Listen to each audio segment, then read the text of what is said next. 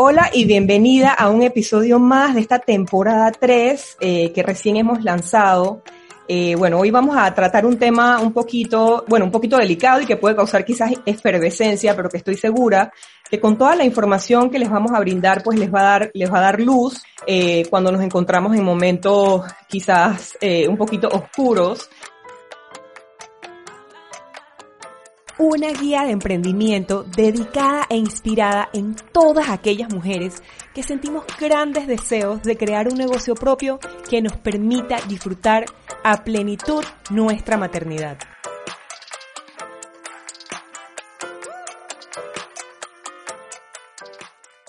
Voy a basar esta entrevista y me encuentro con dos súper profesionales que me pudieron acompañar de alguna manera en este proceso. Una es abogada, la otra es psicóloga pero sí me gustaría empezar dándoles un poquito de contexto. Este episodio se llama Escuchar a nuestros hijos. Y voy a compartir mi experiencia que fue difícil, pero de la cual salimos de alguna manera bien librados. Y una experiencia que tuvimos como familia con nuestro hijo, nuestro pequeño hijo Alejandro de cuatro años. Como resumen eh, de esta situación, básicamente un compañerito le pegaba en la barriga y le apretaba el cuello. O sea, nosotros somos papás de preguntar todos los días, preguntarle todos los días, qué pasa, si fue al baño, quién lo acompañó al baño, qué, actividades hizo, si se sentía feliz. Entonces, en ese detalle, en ese detalle de conversación, y, pues también, gracias a Dios, Alejandro es un niño súper elocuente, eh, él nos pudo expresar su, su sentimientos, su emoción, ¿no?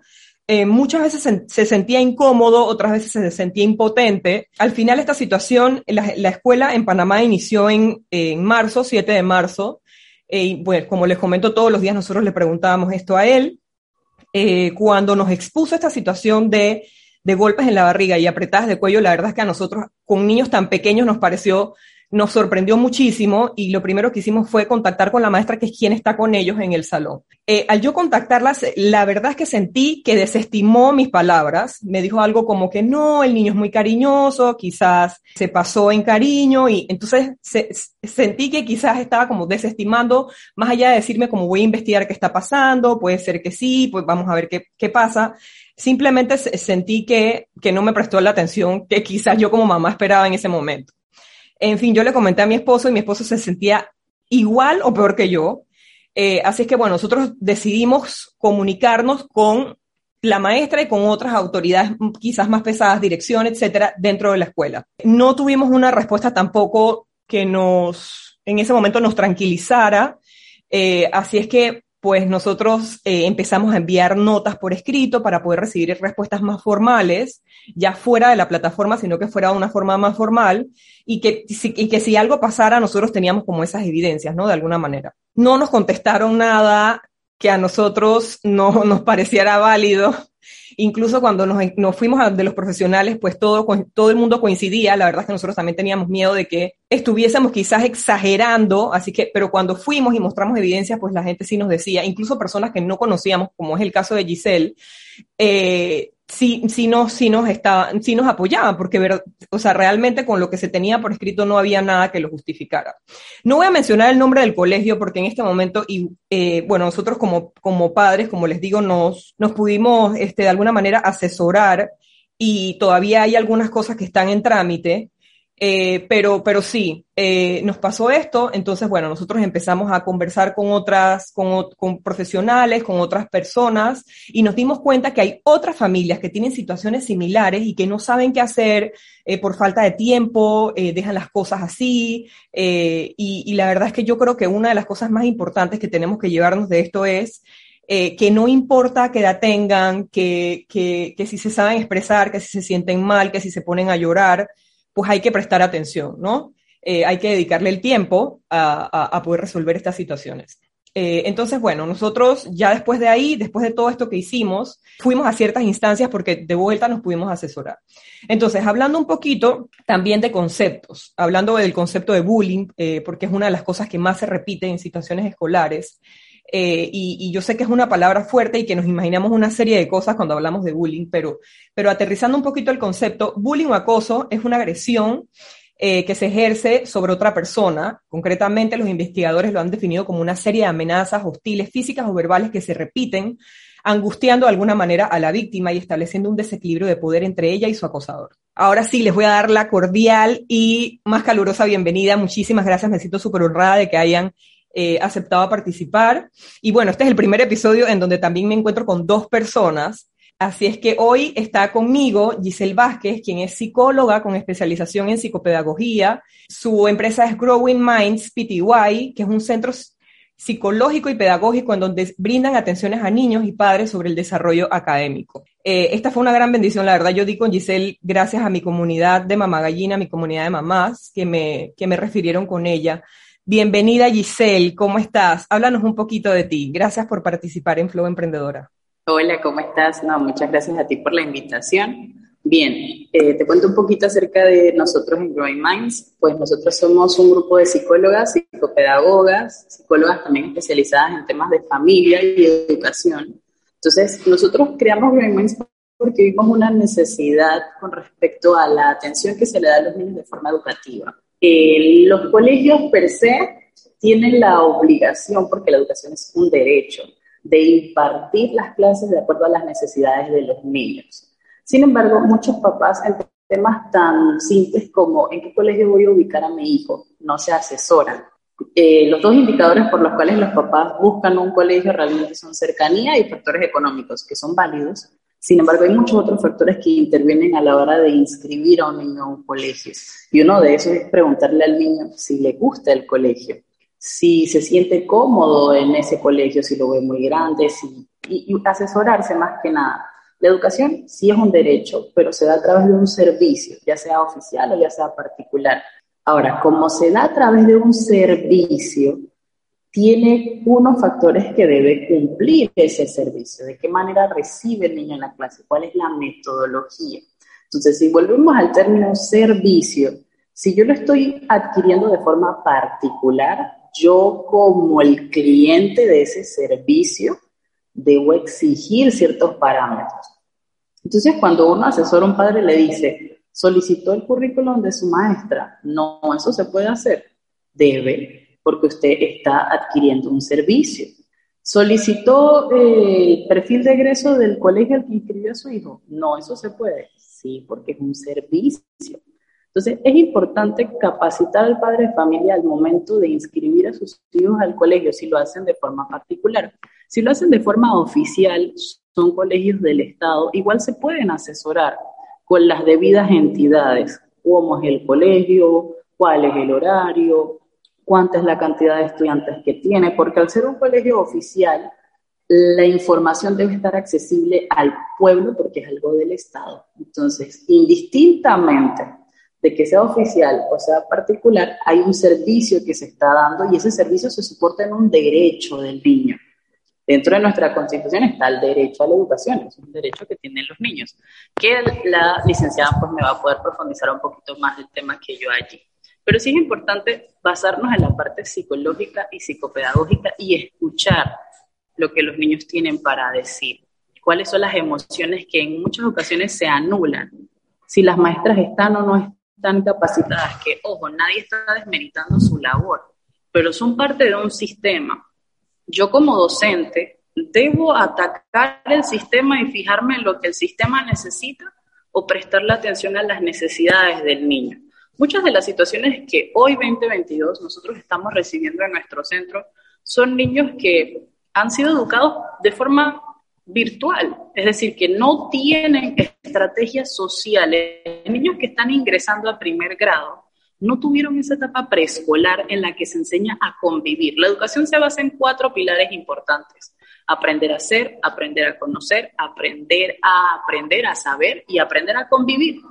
Los niños no tienen desarrollado el aprender a convivir porque estuvieron dos meses dentro de sus casas en pandemias. Entonces es importante que el colegio tal vez no se fije tanto en la parte curricular, y se fije un poco más en la parte social. ¿Qué les estoy enseñando? ¿Qué me está faltando? ¿Qué puedo yo aportar? Y esa comunicación directa con el padre de familia. En ocasiones siento que los colegios se privan de informar al padre de familia porque lo ven como un, como un enemigo, pero el padre de familia es el que está pagando por el servicio y requiere de la información. Cuando nosotros como especialistas recibimos a los padres de familia, hacemos una mesa de trabajo. ¿Qué necesitamos? Que el padre sepa, que el colegio sepa y que nosotros podamos trabajar en conjunto. El niño necesita recibir una misma información, tanto del colegio, cuáles son las pautas, las pautas que tienen en, en la casa y las pautas que nosotros como especialistas podemos realizar. No sé si me tienes alguna preguntita hasta ahora. Sí, varias.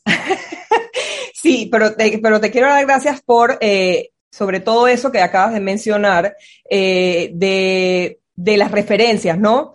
Eh, nosotros sí, nosotros buscamos referencias en nuestro caso, los investigamos, teníamos incluso una lista de escuelas, eh, un Excel con, con, y las fuimos, las fuimos filtrando, hicimos un recorrido con el niño, pero a pesar de todo eso, nuestro, yo creo que nuestro problema más allá de la misma metodología eh, fue la parte administrativa y nos fuimos dando cuenta a medida que fue avanzando el proceso, ¿no? Entonces, eso, eso es súper importante, eh, como, en, o sea, eh, basados en, el, en, nuestra experiencia, ¿no? Ok, entonces ahora le quiero dar la bienvenida a eh, Nitzia Góndola, quien es abogada especialista en derecho familiar.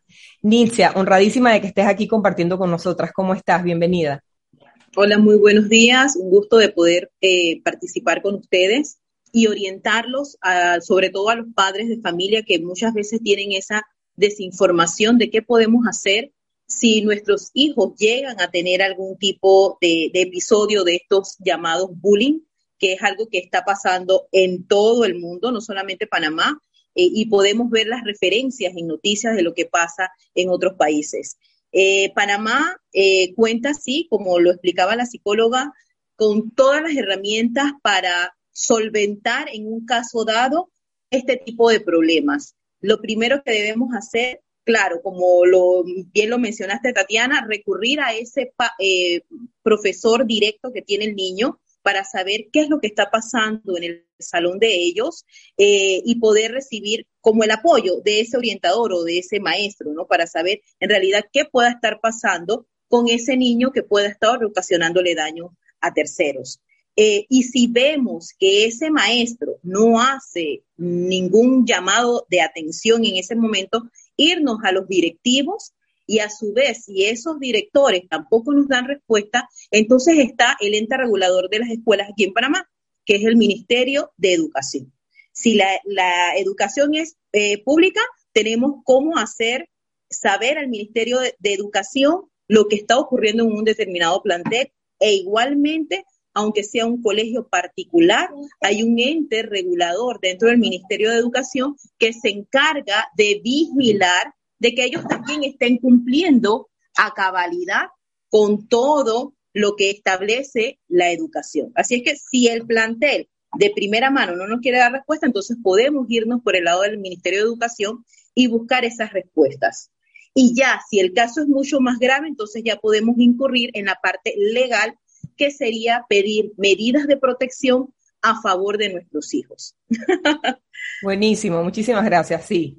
Eh, bueno, eh, yéndonos un poquito al inicio, y gracias por eso, Nitzia, porque has mencionado ahí cosas bien interesantes que vamos a hablar más adelante, eh, pero yéndonos un poquito desde el principio, eh, desde el punto de vista psicológico, ¿cómo podemos empezar a validar las palabras de nuestros hijos cuando ocurran estas situaciones, independientemente de la edad que tengan? Porque muchas veces me decían, pero tiene cuatro años, probablemente no está pasando tan así como él dice, etcétera, etcétera. Entonces, por eso nosotros también a la hora de presentar el caso hicimos una evaluación psicológica y yo me acuerdo que lo primero que Giselle me preguntó fue, pero ¿qué problemas tienen? Porque yo no veo que este niño tenga ningún problema. Entonces ahí fue donde yo le expliqué el motivo por el cual nos estábamos acercando eh, a ella y pidiendo su apoyo cómo podemos dejar, o sea, cómo podemos empezar a validar estas palabras cuando independientemente de la edad de nuestros hijos nos hablan de estas situaciones. Bien, yo creo que uno de los puntos muy importantes eh, a, a revisar con el tema de crianzas es que los papás tienen que cambiar un poquito el discurso o la metodología bajo la que nosotros fuimos creados. Te voy a poner un ejemplo básico. Cuando un niño llora, regularmente uno de los lenguajes en los que nosotros fuimos creados es, si tú estás triste, yo me pongo triste. Si yo como papá me hago el centro de esa emoción, estoy privando a mi hijo de sus emociones. Yo no puedo obtener protagonismo al decirle a mi hijo, Si tú estás triste, yo me pongo triste. Si tú estás mal, yo me pongo mal. Porque lo que estoy haciendo es anulando sus emociones. Y te pongo este ejemplo porque son muchos los papás que tal vez al tener muchos otros compromisos, muchos más problemas, muchas más situaciones de acuerdo a su etapa de vida, minimizan las de sus hijos. Y ya no pasa nada y está tranquilo. Y este tipo de palabras como no pasa nada o ya va a pasar o cálmate, lo que hacen es anular las emociones de los niños. ¿Qué tenemos que hacer? Cambiar el chip y expresarlo. Yo quiero ser ese espacio seguro en el que tú puedes manifestar tus emociones. Eso es lo primero que tenemos que hacer, que nuestros hijos se sientan cómodos con la emoción que yo estoy expresando, que yo estoy diciendo, que estoy validando. Eso es lo más importante. Que ellos sientan esa confianza de poder decir, me siento triste, me siento enojado, me siento molesto. Y una de las cosas que tenemos que hacer como papás es aprender a preguntar. Una de las preguntas básicas que hacen los papás cuando recogen a los niños es, ¿cómo te fue en la escuela? Ahora, Tatiana, te pregunto yo. Es muy genérica esa pregunta. Exacto. ¿Cuáles son las dos posibles respuestas para esa pregunta? Bien. Bien o mal. No hay más respuestas. Pero uno como papá pide más, pide más. Totalmente. bien, el niño para satisfacer dice, muy bien, pero ya. Si uno quiere saber más, debe preguntar de forma específica. Específica, claro. Es lo que tenemos que ir aprendiendo a hacer para validar las emociones de nuestros hijos. Ok, cuando, cuando nosotros ya sabemos validar las emociones de nuestros hijos, pero entonces ahora es la escuela quien, quien, quien invalida esta situación. ¿Cómo podemos hacer eh, en este caso, Giselle? O sea, ¿qué sigue? Porque entiendo también, y bueno, y, por todo esto que pasamos, nos dimos cuenta de que la escuela, todas las escuelas deben tener un gabinete psicopedagógico. ¿Qué es lo que sigue si ya yo valido lo que dice mi hijo, pero la escuela está invalidando? Bien, el colegio debe cumplir con ciertos protocolos. Realmente la comunicación, si se está dando una situación, parte de mi hijo me comunica una situación dentro de su aula de clases. Yo como padre me involucro y devuelvo esta nota al colegio. El proceso correcto es, el colegio hace las averiguaciones dentro del aula. Si las maestras, que son las que tienen ese contacto directo con el niño, tienen que, el padre de familia reportó esto, responderle al padre de familia su inquietud de qué es la dinámica que se está dando si una vez que yo detecto esto, yo como maestra debo intervenir, buscar las posibles soluciones, utilizar distintas estrategias. Es por eso que otra de las cosas que le recomendamos a los papás es que cuando ustedes los llamen el colegio para decirles que su hijo está involucrado en cierta situación, uno como papá debe preguntar, ¿y ustedes qué han hecho? Porque el colegio, antes de llamar a un padre, tiene que agotar recursos porque tú educas y no educas solo académicamente, educas para el tema conductual y para el tema social. Entonces, el colegio debe cumplir con ciertos protocolos. Eso es lo que debe hacer el colegio. Si el colegio no cumple con esos protocolos, ya, es decir, las maestras, uno salta hacia la siguiente persona, que es la parte administrativa directamente. Súper, me ha quedado súper claro.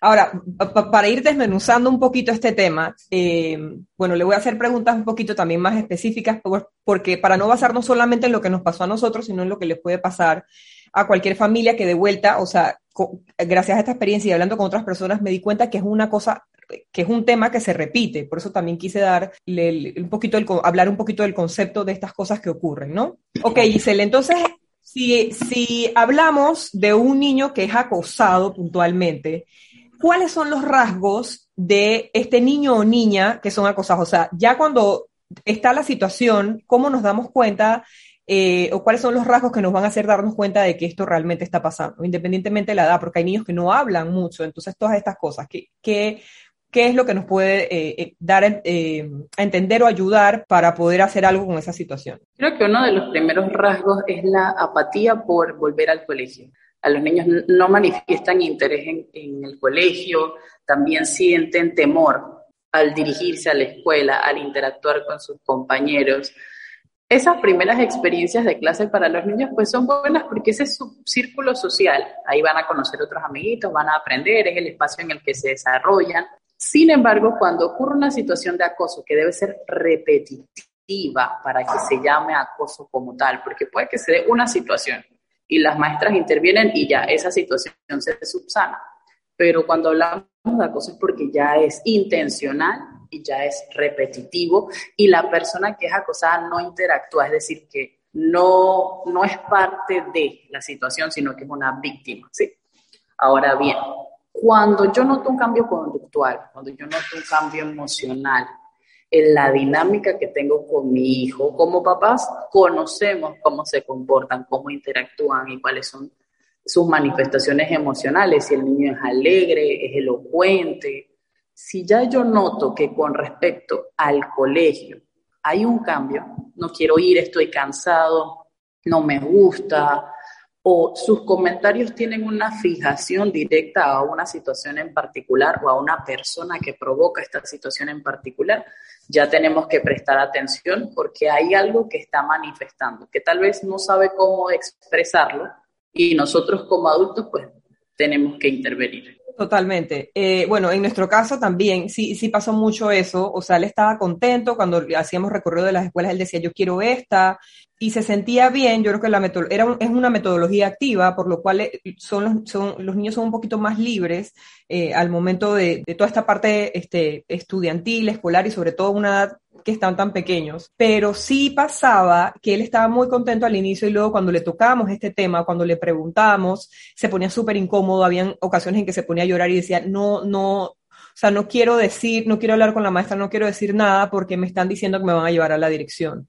Eh, o, o, o, me piden que hable con el, con el niño, que el niño también hablaba como español, inglés, entonces como que no hablaba ninguno de los dos muy bien, eh, y, les, y le decían cosas como, dile que no, don't touch, como que cuando la situación se vuelve a presentar eso, entonces él sentía un poquito de impotencia y nosotros ahí también nos dimos cuenta de que era una cosa que se le estaba escapando al colegio de las manos. Eh, entonces, bueno, eh, son niños pequeños, no me quiero imaginar si fueran quizás niños más grandes. Eh, entonces ahí fue donde nosotros actuamos. Pero, Nietzsche, desde el punto de vista legal, ¿qué cosas yo puedo hacer? O sea, ¿cómo yo puedo proceder en, en, cuando pasan situaciones como estas? O sea, desde el punto de vista legal, ¿qué yo puedo hacer qué es válido para mí hacer eh, o, qué corresponde. O sea, ya cuando estamos hablando de que es un tema administrativo con el colegio. Sí, era como les señalaba anteriormente, cuando vemos que el colegio no nos da respuesta, una respuesta certeza, certera y que nos deje tranquilidad sobre lo que está pasando con nuestros hijos, podemos acudir a ese ente regulador de esta escuela. Esta escuela privada está regulada por el Ministerio de Educación, quien es el llamado a, estar pendiente de que todo se esté cumpliendo con los pasos de, los estatutos de cada uno de los colegios. Y si vemos allí, y igual, el Ministerio de Educación va a ser el llamado a la escuela. Si la escuela se niega a dar una información y que por lo general no lo hace, ellos siempre acuden a ese llamado del Ministerio de Educación, ellos deben investigar paso a paso qué fue lo que hizo ese maestro para tratar de solucionar lo ocurrido y ellos levantan un reporte al Ministerio de Educación para darle como la noticia o la información que está requiriendo. Si ya nosotros vemos que esa parte del llamado de atención que hizo el Ministerio de Educación con la escuela en la parte administrativa no sirve de nada porque nuestro hijo está, sigue siendo acusado o hostigado por algún otro estudiante, nosotros podemos tomar la decisión de irnos por otra esfera, que es la esfera legal, que era la que había mencionado anteriormente, y para eso están los juzgados de niñez y adolescencia. Ellos son los que van a entrar a velar por el derecho de ese niño de estar protegido en el lugar donde él se encuentre. Y más si vemos rasgos o, o que la personalidad de nuestro hijo ha cambiado, que nuestro hijo era un niño juguetón, un niño feliz y ahora se muestra callado, ahora no quiere hablar, se pone a llorar. Esas son señales de que algo está pasando, de que él ya puede estar sufriendo algún tipo de depresión y que ese acoso que él está recibiendo está limitándolo para aprender y para hacer su vida en, común con los demás niños. Así es que allí podemos pedir ese apoyo, una medida de protección a través de los juzgados de niñez y adolescencia. Y niñez y adolescencia está capacitado para citar a cada una de las partes. Papá, mamá y los niños. Y estos a su vez pueden ser, se ordena evaluaciones psicológicas para saber qué es lo que está ocasionando que ese niño sea agresor. Porque a temprana edad, o sea, cuatro años, ¿qué podemos pensar de este niño? O sea, tú estás creciendo con una agresividad desde ya. Entonces vamos a buscar los factores que le están afectando a ese niño a ser, eh, a ser agresor y tomar las medidas con sus padres. Así es que en ese, en ese sentido el jugador de niñez y adolescencia va a ayudarnos y darnos el apoyo para que ellos también puedan ser evaluados. Porque vamos a suponer en tu caso, Tatiana, tú buscaste tu ayuda psicológica privada para ti y tu hijo, pero ¿quién obliga a ese papá y mamá del otro niño a que también se incorporen a una evaluación? Entonces, ¿quién lo va a ordenar? El juez. Un juez de niñez y adolescencia que va a velar porque ese niño sea protegido allí, entonces todos van a ir a esas evaluaciones y poder determinar qué es lo que en realidad ocurre y si es necesario poner medidas de protección, que es alejamiento, se tendrán que señalar.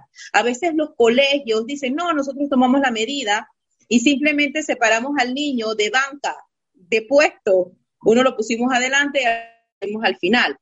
Pero si hay una orden de un tribunal, entonces tú lo vas a cambiar de salón o vas a pedir que el otro niño sea sacado de hasta de esa escuela, porque hasta esas medidas se han podido tomar. Cambiarlo completamente. O dejo a mi hijo en esta escuela o lo cambio.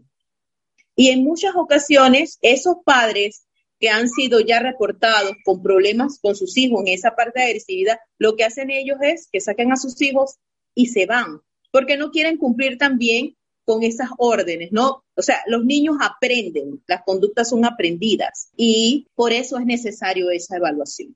Gracias. Primero, gracias porque yo creo que, bueno, cuando estuvimos también investigando y conversando con otros padres eh, en mi comunidad, fuera de la comunidad, con, con nuestra familia, gente alrededor, nos, o sea, fue una cosa, o sea, por eso digo que es un tema efervescente, porque incluso personas que ya no tenían hijos en, en edad escolar nos contaban situaciones. Entonces, hay que confiar en las autoridades, o sea, hay que confiar en, porque hay mucha gente que decía, no, pero es que voy a perder mi tiempo, eso me va a tomar mucho tiempo, no sé qué, mejor no lo voy a hacer, mejor lo voy a dejar ahí. Entonces, las famosas inscripciones o las famosas donaciones que pasan mucho en Panamá también, que bueno, que entiendo que en otros países ha sucedido y que y que pues la gente ha podido como este, derribar eso, este tema de las donaciones. Entonces, todo esto, ¿no? La gente tiene como esa, ese miedo de tiempo, no tiene tiempo, eh, tengo miedo de que sea una cosa muy burocrática y no, no me hagan caso porque una golondrina no hace verano, este, tengo miedo de perder mi inscripción o mi donación. O sea, todo este factor económico también, o sea, tantas cosas, pero tenemos que poner como por encima, como bien mencionaste, Nitzia, o sea, el bienestar de nuestros hijos, eh, eh, independientemente de, de cualquier cosa y como que tomar esa aventura positiva o negativa, pero con todo el riesgo que eso trae. Y, y, y, arriesgarse y tirarse y hacerlo. Entonces, en nuestro caso, yo creo que nosotros fuimos más extremos. Nosotros fuimos directamente a, porque era una situación que de semanas, o sea, como de mes y medio, eh, y entonces en ese mes y medio em, empezamos a hacer las notas y todas estas cosas, y ya llegó un momento que dijimos, no lo vamos a mandar más hasta que ellos no puedan asegurar eh, la salud física y emocional eh, de nuestro hijo dentro del colegio, que es lo mínimo que deben hacer, ya sea porque estamos pagando, como era nuestro caso, o porque no. O sea, como mencionó Giselle también hace un rato, o sea, escuelas particulares oficiales, es exactamente igual, es el mismo derecho. O sea, que la gente sepa y entienda que lo, que lo puede luchar y que, puedes, y, que puede salir bien, o sea, si se, si se hace bien y si se asesoran. Entonces, bueno, si, si estamos hablando ya, eh, y bueno, ya, ya conversamos un poquito a partir de qué edad empieza el acoso como tal. Eh, nosotros estuvimos eh, leyendo también para, para sustentar leyes y las leyes en Panamá no hablan de edades como tal, o sea, en general no hacen este, énfasis en la edad. entonces, eh, por eso el concepto este de que es algo que puede pasar a cualquier edad. Lo, que tenemos que estar es abiertos, ¿no? A esas posibilidades y, a, poder proceder. Entonces, en caso de agotar todos los recursos con la maestra, con los directores, con la parte administrativa, con la escuela, eh, hablamos de lo, que sigue, ¿no? Que es en el caso de Panamá el Ministerio de Educación eh, y el órgano judicial, que nosotros hicimos exactamente las dos y por ese motivo no voy a mencionar a la escuela, porque estamos en trámite de eso, ya, la, ya el Ministerio de Educación, menos de 15 días, había ido al colegio y había hecho la inspección que nosotros solicitamos a través de una nota. Entonces, sí, sí es, sí somos escuchados y sí es validado, ¿no? y hago constar que nosotros no teníamos ningún tipo de conexión, nosotros fuimos a, los, a las direcciones que nos dijeron que teníamos que ir, eh, mandamos una carta a la ministra y mandamos una, y la misma nota a otras tres direcciones, o sea, nosotros no teníamos palanca, como se dice en Panamá. Eh, entonces, sí se puede y sí, y sí, y sí, y sí procede, o sea, que la gente tenga esa, esa confianza. En el caso de agotar todos estos recursos, Em, y si hay un papá que no tiene tiempo, ¿qué yo necesito? Porque también me comentaban algo así como que, pero, pero yo creo que estás exagerando. Entonces fue ahí donde buscamos la parte psicológica. Ahora, para la parte económica también hay una que está Codeco, que es el ente que en Panamá regula todo este tema de cuando no hay, eh, cuando no estamos satisfechos con un servicio que está dando un proveedor. Em, que esa fue la que, bueno, súper eficientes también en nuestro caso, se terminó muy rápido, eh, en menos de un mes de que había pasado todo, ya nosotros incluso teníamos el reembolso de todo y ya Alejandro tenía una nueva escuela en donde también pudimos hacer, por ejemplo, lo que nos comentaba Giselle, de incluirlo a él y todo. Volvimos a hacer una lista de escuelas, volvimos a filtrar, escogimos tres y ese mismo día teníamos la cita con tres escuelas eh, estamos hablando de mediados de mayo, en donde la gente puede pensar, pero es que ya no hay cupo, pero es que mi hijo tiene que, para poder entrar a esa escuela, tengo que haberlo matriculado desde los dos años. todas estas cosas, ¿cómo podemos empezar a, como padres también, a poder entender que, o sea, dejar de tener miedo de alguna manera y a entender que, que si algo está pasando, nosotros podemos, eh, nosotros podemos tomar cartas en el asunto, nosotros podemos proceder. Nitzia, como, como mamá, como abogada, ¿qué nos podrías aconsejar en este sentido? Sí, en ese sentido, claro, eh, tenemos que entender que Panamá tiene leyes y formas, trámites para poder solucionar todos estos problemas y a veces no es ni siquiera necesario tener un abogado.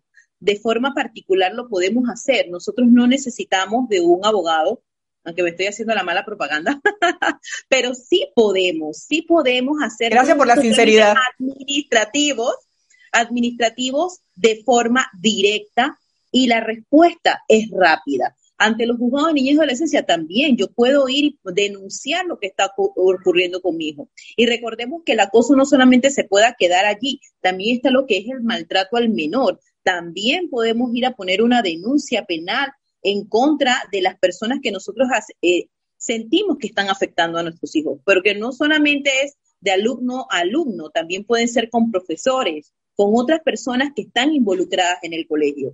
Y no por eso nos vamos a quedar callados. Tenemos todas las herramientas y el Estado las provee para que las utilicemos. Claro, a veces es desconocimiento, pero podemos buscar la orientación en ese sentido eh, con abogados podemos ir a una primera consulta donde se te van a dar todas las herramientas y ya entonces tú tomas la decisión de si, si continúas solo o te apoyas de un abogado porque no tienes tiempo, porque tienes que ir a trabajar, porque es verdad, a veces los juzgados demoran un poco y eso es lo que nos hace falta, pero queda en sus manos la decisión, pero sí están las herramientas para poder reclamar todo y sobre todo los derechos de los niños. Ellos son protegidos, hay una convención internacional que protege todos sus derechos y ello nos da eso, eh, todas esas ventajas para poder asistir a cada una de las instituciones y recibir la respuesta que necesitamos.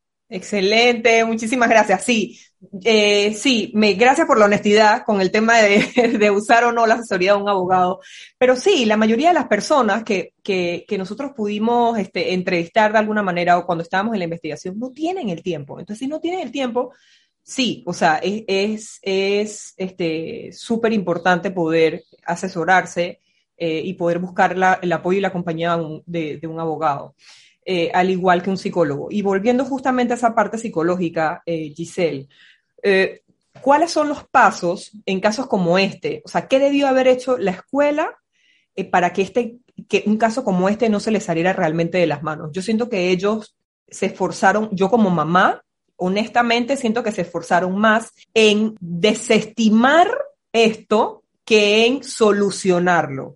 Entonces, ¿qué debió haber hecho el colegio para que esta situación no se saliera de las manos con la experiencia que tú tienes también este, manejando eh, Growing Mind y, con la experiencia que tienes haber trabajado en colegios, Giselle?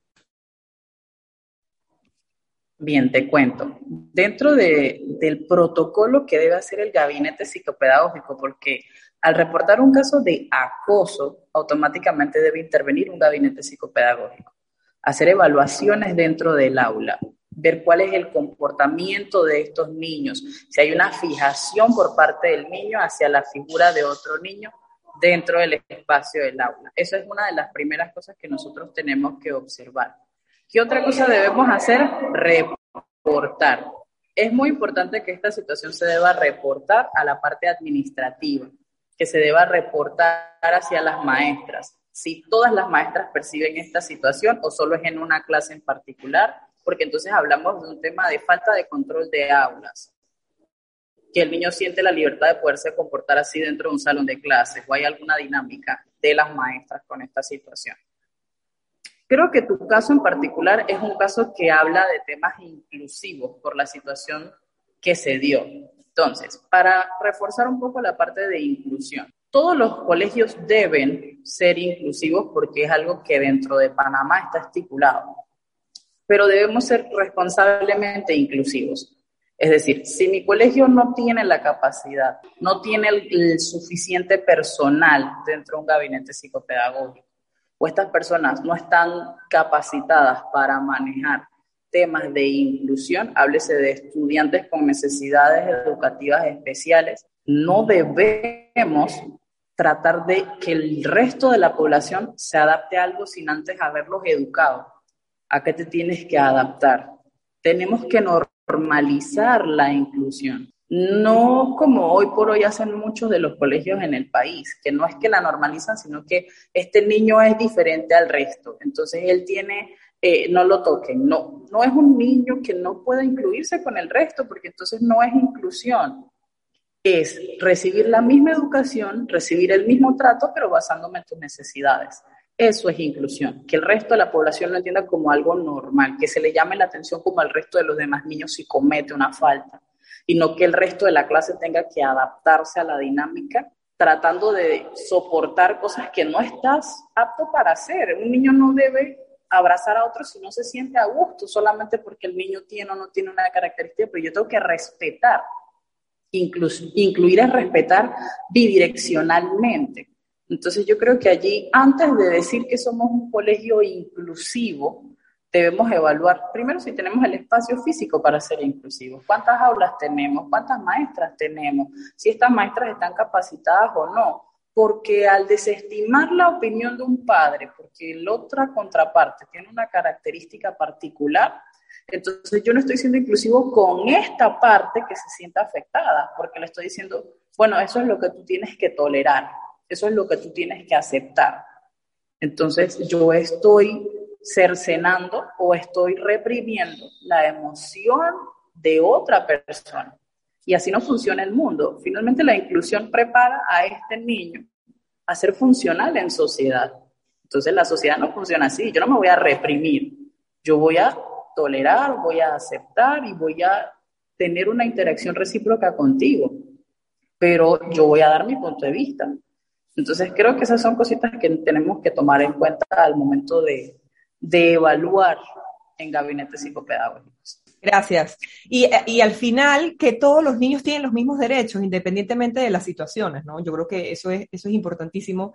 Eh, yo, yo en este momento estoy eh, trabajando con personas que tienen este, ciertas situaciones también. Eh, y bien, son gente súper, supremamente profesional. Entonces yo creo que, que independientemente de esto, yo creo que, que todo el mundo entienda que todos los niños, independientemente de la situación o que tengan, todos tienen derechos, entonces ahí nosotros como papás también, o sea, como poner los pantalones en ese sentido y, entender estas cosas, ¿no? Desde los básicos. Ahora, yo creo, estimadas, que nosotros hoy abrimos una puerta que ya no se va a cerrar más. entonces, de verdad les agradezco esto. Seguro nos van a tener miles de preguntas porque creo que ha sido, que lo hemos tocado muy genérico, eh, basados en, mi caso puntual, pero, pero muy genérico.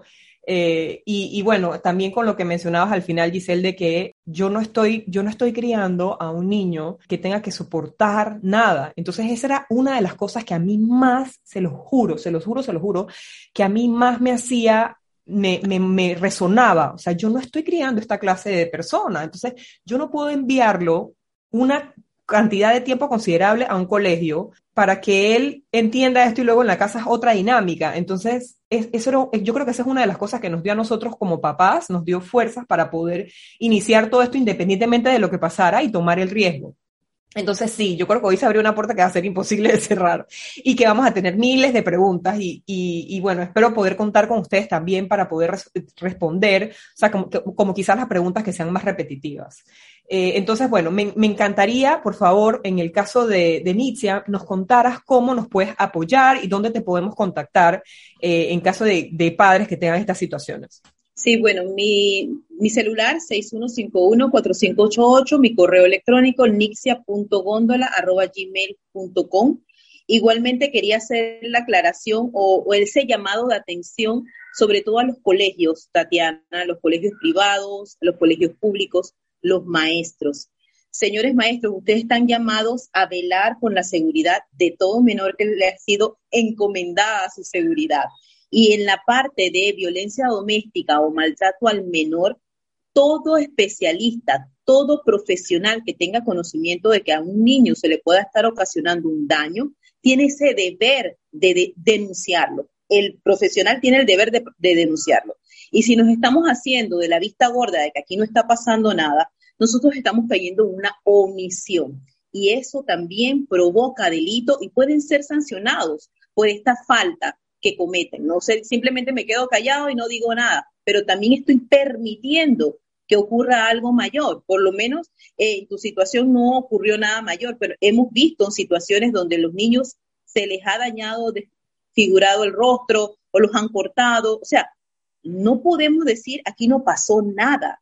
Señores, nosotros tenemos que estar pendientes de todo lo que pasa a nuestro alrededor y más si son niños niños de tan corta edad que ellos todavía ni siquiera saben defenderse. O sea, ¿para qué tenemos un maestro que debe estar pendiente de todo lo que pasa en su salón? Así es que es algo que es muy importante y, y delicado y que ellos deben de tener presente. Maravilloso, muchísimas gracias por tus palabras. Sí, de hecho, bueno, en mi caso puntual, Alejandro nos decía cuando lo sentamos y le explicamos que, bueno, que no le explicamos, él no sabe todo lo que pasó alrededor de, este, de esta situación, pero le explicamos que le íbamos a cambiar de colegio, incluso antes de saber que, eh, o sea, teníamos todo ya en trámites, teníamos a Codeco, teníamos órgano judicial y teníamos el Ministerio de Educación, pero antes de saber eh, qué iba a pasar con estas, eh, de alguna manera, denuncias, eh, nosotros lo, preparamos y le dijimos, no vas a ir más a este colegio, no vas a ir más porque no te están escuchando. Entonces decía, pero mamá, si solamente es un niño que es malo. Entonces le decía, es que ninguno debe ser. Y no solamente eso, sino porque estas situaciones pasan en todos los colegios. Es mentira que una situación de acoso no va a pasar en otro colegio, pero es como la escuela los procesos, o sea, cómo lo, cómo lo, cómo lo hicieron ellos, o sea, qué fue lo que ellos hicieron fue lo que a nosotros nos dejó todo ese manejo administrativo. La escuela permite que ocurra. Correcto. es algo que ellos no pueden permitir. Y se hacen de la vista gorda, como bien dices. Entonces, eh, eh, esto fue lo que nosotros le dijimos. A, a, su edad también, bajándonos un poquito a su edad, es que no te escuchan. Entonces, no se siente bien que no te escuchen.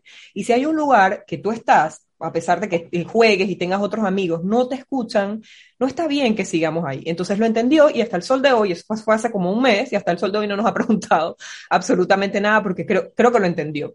No los eh, Sí, entonces bueno, desde, desde, desde el punto de vista psicológico, Giselle, por favor, cuéntanos dónde te podemos contactar este, y cómo nos puedes ayudar a enfrentar esta situación. Bueno, eh, nosotros en Growing Minds nos pueden contactar a través de nuestras redes sociales en Instagram como arroba Growing Minds PTY. También me pueden contactar a mi teléfono personal 6851-5301. Y bueno, tocando un poquito el tema, yo creo que es muy importante que un papá se asesore. ¿Sí? que busque esa información, no solamente a través de un psicólogo o un especialista. Las redes están abiertas también para que puedan buscar esa información. Visiten los colegios mucho antes de la entrada del niño. O sea, no esperen a que el niño tenga una edad escolar para poder ir a visitar los colegios. Vayan antes, hagan ese ejercicio. Desde que están en ese periodo de gestación, vale la pena ir a revisar conozcan cuáles son las metodologías en Panamá, revisen las redes sociales cuáles son los perfiles de egreso de los colegios. Cómo se maneja un gabinete psicopedagógico, sean proactivos dentro de las actividades de padres de familia. A veces los colegios perciben como reacio el tema de los padres de familia, pero si yo estoy involucrado en el desarrollo educativo de mi hijo, ¿por qué tiene que ser malo? Para nosotros como especialistas es súper bueno encontrar que detrás de ese niño hay un cuerpo de trabajo, hay un padre responsable, hay un equipo interesado en que él aproveche todo eso los colegios no deberían verlo como algo negativo, porque el padre de familia es un aliado. La educación no solamente se en un contexto escolar, la educación es en todos lados. Yo aprendo por imitación, y ese es mi primer vínculo de aprendizaje. ¿Y dónde lo aprendo? Con mi círculo primario de apoyo, que es mi familia. Entonces, padres, asesórense, sean proactivos en la educación de sus hijos, no deleguen esa responsabilidad en los colegios, porque muchas veces el colegio no es que tenga la intención o no de de dejar pasar esto, sino que no cuentan con los recursos o no cuentan con el personal o también están sobrecargados de situaciones que no está bien porque por omisión yo no puedo decir o no me puedo excusar en que no le voy a dar la atención a un niño porque estoy sobrecargado, pero para eso tienes un equipo que te puede respaldar. Entonces yo creo que mi recomendación para los papás y el cierre allí, involúcrense, aprendan a validar las emociones de tus hijos, escúchenlos, hagan estas preguntas para conocer, no preguntas protocolares, preguntas que muestren mi interés por si aprendiste, no aprendiste, cómo te fue, qué sentiste. Y muestren esa, esa relación cercana con sus hijos, que se los van a agradecer en todo su proceso de desarrollo hasta la vida adulta. Muchísimas gracias. Y exijan. Yo he tenido que amarrarme la lengua en muchas ocasiones, ahorita mismo que las estoy entrevistando, porque de verdad, o sea, esto causa en mí una cosa, o sea, o sea, es una cosa, un calor que uno va sintiendo automáticamente que se te sube como por todo el cuerpo, pero sí exijan, sí hagan todas estas validaciones con los colegios, vayan, o sea, a veces a nosotros nos dicen, pero ustedes están locos, pero ¿por qué ustedes están haciendo eso? Si, si uno no va a la, vayan a, vayan después, o no tienen ni que ir, pide referencias y ya, nosotros pedimos referencias, señores. o sea, no porque, esa es otra, no porque tengas la referencia, no porque lo hayas validado, no porque hayas tomado, te hayas tomado el tiempo de hacer estas investigaciones, hayas llevado a tu hijo, significa que vas a confiar un 100% y de verdad, mil disculpas con los colegios, con la maestra y con todo el mundo, pero yo no voy a confiar, sino que yo tengo que dejarme llevar por mi experiencia y la de mi hijo, por supuesto, que es quien está ahí. Entonces, imagínense lo que yo podía sentir como mamá, dejar a mi hijo de cuatro años en un espacio en donde él no se sentía seguro. Entonces, todas estas cosas son importantes. Siendo, si en un mes y medio, dos meses, él me decía que nada más era un niño el malo y, ya lo estaba como en su mindset, o sea, no me quiero imaginar si lo hubiéramos dejado el resto del año. Entonces, sí es importante escucharlos. Eh, otra cosita, estamos en este momento en la era de la información, o sea, no hay motivo por el cual nosotros no podamos tener acceso a estas, hay hasta recorridos virtuales, hay personas que quizás no conozcas en, en, redes sociales o que no sean cercanas y que te puedan dar algún tipo de referencia, como en mi caso yo lo he hecho en varias ocasiones, con, puntualmente con esta escuela que me han pedido referencias y en, un par de semanas he hablado como con cinco mamás distintas y les he podido dar mi experiencia. Entonces eso es súper importante. Eh, y en Panamá hay más oferta, en este momento hay más oferta eh, que demanda, o sea, que escuelas hay, con la metodología que ustedes quieran, de verdad, nada más hay que investigar. Eh, a los teléfonos que nos acaban de dar nuestras estimadas, por favor, a las personas que están fuera también que de alguna otra manera las puedan ayudar, incluir el código eh, de país que es 507. Eh, de igual forma, yo les voy a dejar todos sus contactos en la descripción del episodio. Recordar, papás, que tenemos una responsabilidad enorme con estas nuevas generaciones. Si nosotros queremos un cambio, nosotros tenemos que empezar con ese cambio. Así es que bueno, sin más, agradecerles nuevamente a ambas por estar aquí, de verdad mil, mil gracias, súper honrada y agradecida con ustedes por este espacio que, que, que, nos han regalado a todos los padres, docentes, este, escuelas, para que podamos aprender de, este, de estas situaciones. Y bueno, si tienen alguna pregunta, chicas, en la descripción del, del episodio también les voy a dejar el enlace para que las que son más osadas puedan dejar su mensaje de voz y así poder nosotras eh, responder y apoyarlas si se encuentran en una situación similar. Eh, así es que chicas, nuevamente mil, mil gracias y nos escuchamos en el siguiente episodio de Flow Emprendedora.